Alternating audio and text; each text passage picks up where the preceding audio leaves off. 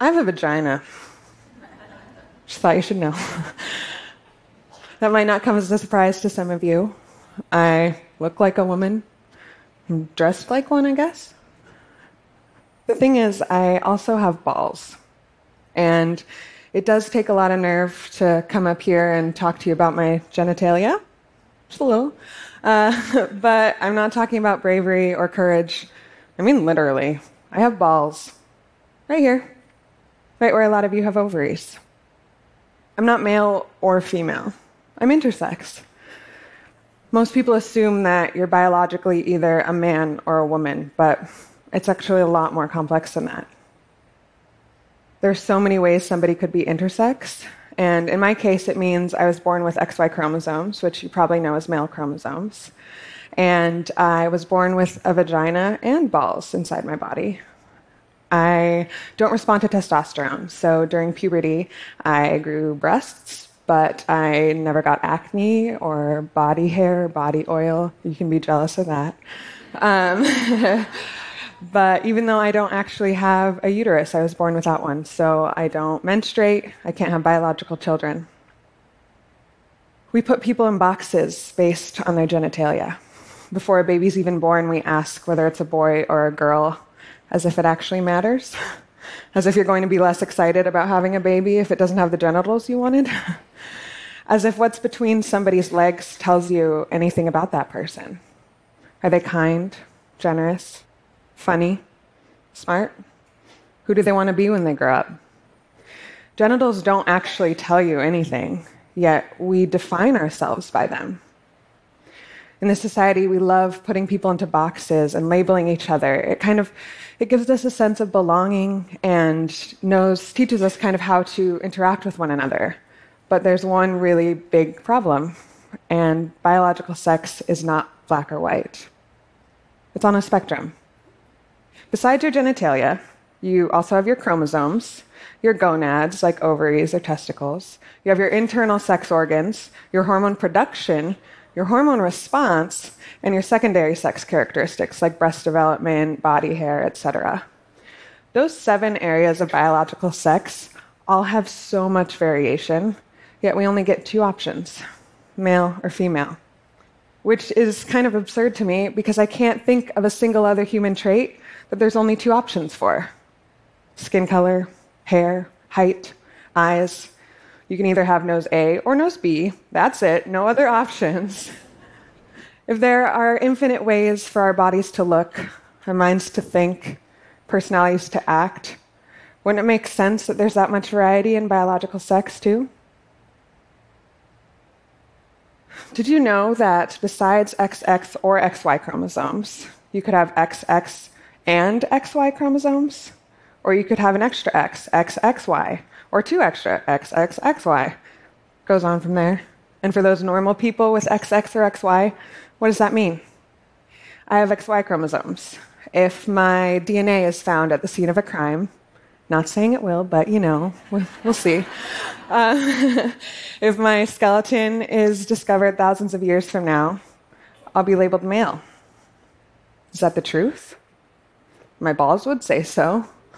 But what about the rest of me? And what if a woman has ovarian cancer and has to have her ovaries removed? Does she still qualify as a woman?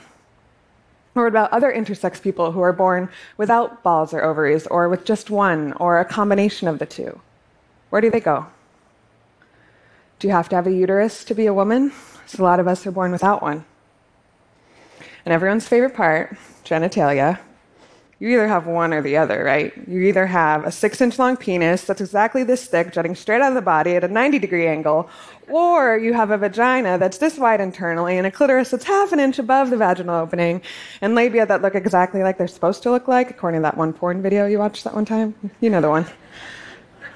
If you've been with more than one sexual partner in your lifetime and you line them up one by one, I guarantee you could identify them just by their genitalia. Think about it. Go on. Yeah. Oh, yeah. I see you. No judging.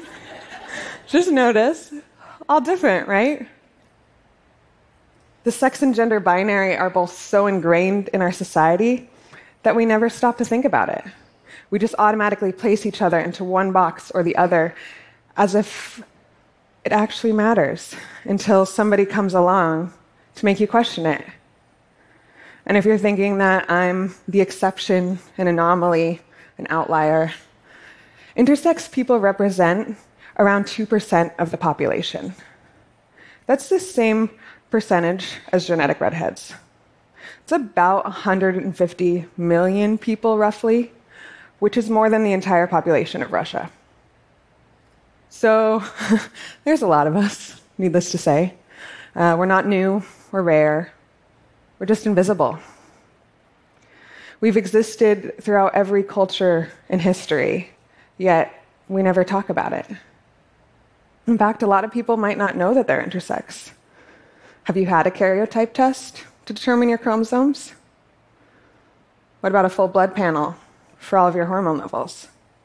A friend of mine found out last year in his 50s. The executive director of Interact, which is the leading organization for intersex human rights here in the US, she found out she was intersex at age 41. Her doctors found out when she was 15, but they didn't tell her. They lied and said that she had cancer because that seemed like an easier option than finding out she wasn't fully a woman. This kind of thing happens a lot where intersex people are lied to or kept in the dark about our bodies, which comes as a surprise to a lot of people, but we live in a society that doesn't talk about sex or bodies at all, unless it's to mock or shame each other. I found out I was intersex at age 10, and for the most part, I was fine with that information. It didn't really faze me. I was still developing my understanding of the world. And it wasn't until I got older and realized that I didn't fit society's expectations of me, that I didn't belong, that I was abnormal. And that's when the shame started. How many times have you seen kids play with the wrong toys for their gender? Or try on the wrong clothes? All the time, right? Kids don't have these ideas about gender norm. They don't have shame about who they're supposed to be or what they're supposed to like or love. They don't care about any of this stuff. They don't have shame until we put it on them. I also had doctors lie to me. At age 10, they told me that I would also get cancer unless I removed my balls. Um, then they proceeded to tell me that every year until today, there's still doctors who want me to remove them. But there's literally no reason. If a typical XY male, like yourself, has testicles and one is undescended, there's a high chance of it becoming cancerous or a higher chance of it becoming cancerous. They need to be thermoregulated, so they drop down away from the body to cool off, or they shrink back up to get warm. Mine don't need to do that. They're not responding to testosterone, they're not producing sperm. They're fine right here inside my body. Yet, because there's such a lack of information about intersex people, my doctors never understood the difference. They never really understood my body. As I got older, I had another doctor tell me that I needed to have surgery on my vagina. She said that until I had an operation, until she operated, I would not be able to have normal sex with my husband one day. Her words. I didn't end up going through with the operation, and I'm incredibly grateful for that. I'm not here to talk about my sex life. but let's just say it's fine. um, I'm fine. My body is fine. You actually wouldn't be able to tell the difference between me and another person unless I told you. You wouldn't be able to tell that I was intersex unless I told you. But again, because of the lack of understanding about bodies, my doctor didn't understand the difference. And for the most part, my sex life is fine. The only issue that really comes up is that sometimes sexual situations bring up memories of doctors touching me over and over again since I was 10. I've been really lucky to escape. I didn't think I would get emotional. I've been really lucky to escape the physical harm that comes from these unnecessary surgeries. But no intersex person is free from the emotional harm that comes from living in a society that tries to cover up your existence. Most of my intersex friends have had operations like these. Oftentimes, they will remove testes like mine, even though the, my risk of testicular cancer is lower than the risk of breast cancer in a typical woman with no predisposition, no family history. But we don't tell her to remove her breasts, do we? It's rare to meet an intersex person that hasn't been operated on. And oftentimes, these surgeries are done to improve intersex kids' lives, but they usually end up doing the opposite, causing more harm and complications, both physical and emotional. I'm not saying that doctors are bad or evil.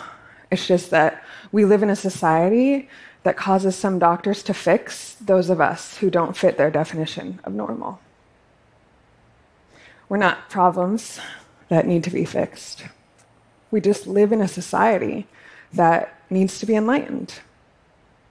One of the ways I'm doing that is by creating a genderless puberty guidebook that can teach kids about their bodies as they grow up. Not their girl bodies or their boy bodies, just their bodies. We often place unrealistic expectations on the things that our bodies do that are outside of our control. I mean, if one man can grow a full, luxurious hipster beard and the other can only grow a few mustache hairs, what does that mean about who they are as men? Nothing. It literally, most likely, just means that their hair follicles respond to testosterone in different ways. Yet, how many times have you heard a man ashamed about something like this?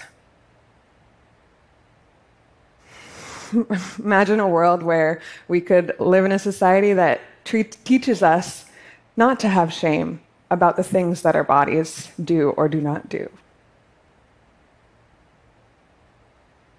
I want to change the way that we think about biological sex in this society, which is a lot to ask for. You could say it's ballsy, I guess. but eventually we accepted the world is round, right? We no longer diagnose gay people with mental disorders or women with hysteria. We don't think epilepsy is caused by the devil anymore, so that's cool. We constantly change and evolve the more we understand as a society. And biological sex is on a spectrum, it's not black or white.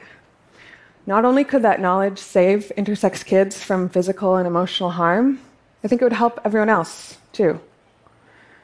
Who here has ever felt inadequate or ashamed because you weren't girly enough? You were too girly. You weren't manly enough or too manly. We constantly shame people for not fitting into a box, but the reality is, I think we shame others because it prevents them from seeing that we don't fit inside our boxes either. And the truth is that nobody actually fits in a box because they don't exist. This binary, this false male female facade, is something we constructed. We built ourselves, but it doesn't have to exist we can break it down. And that's what I want to do. Will you join me?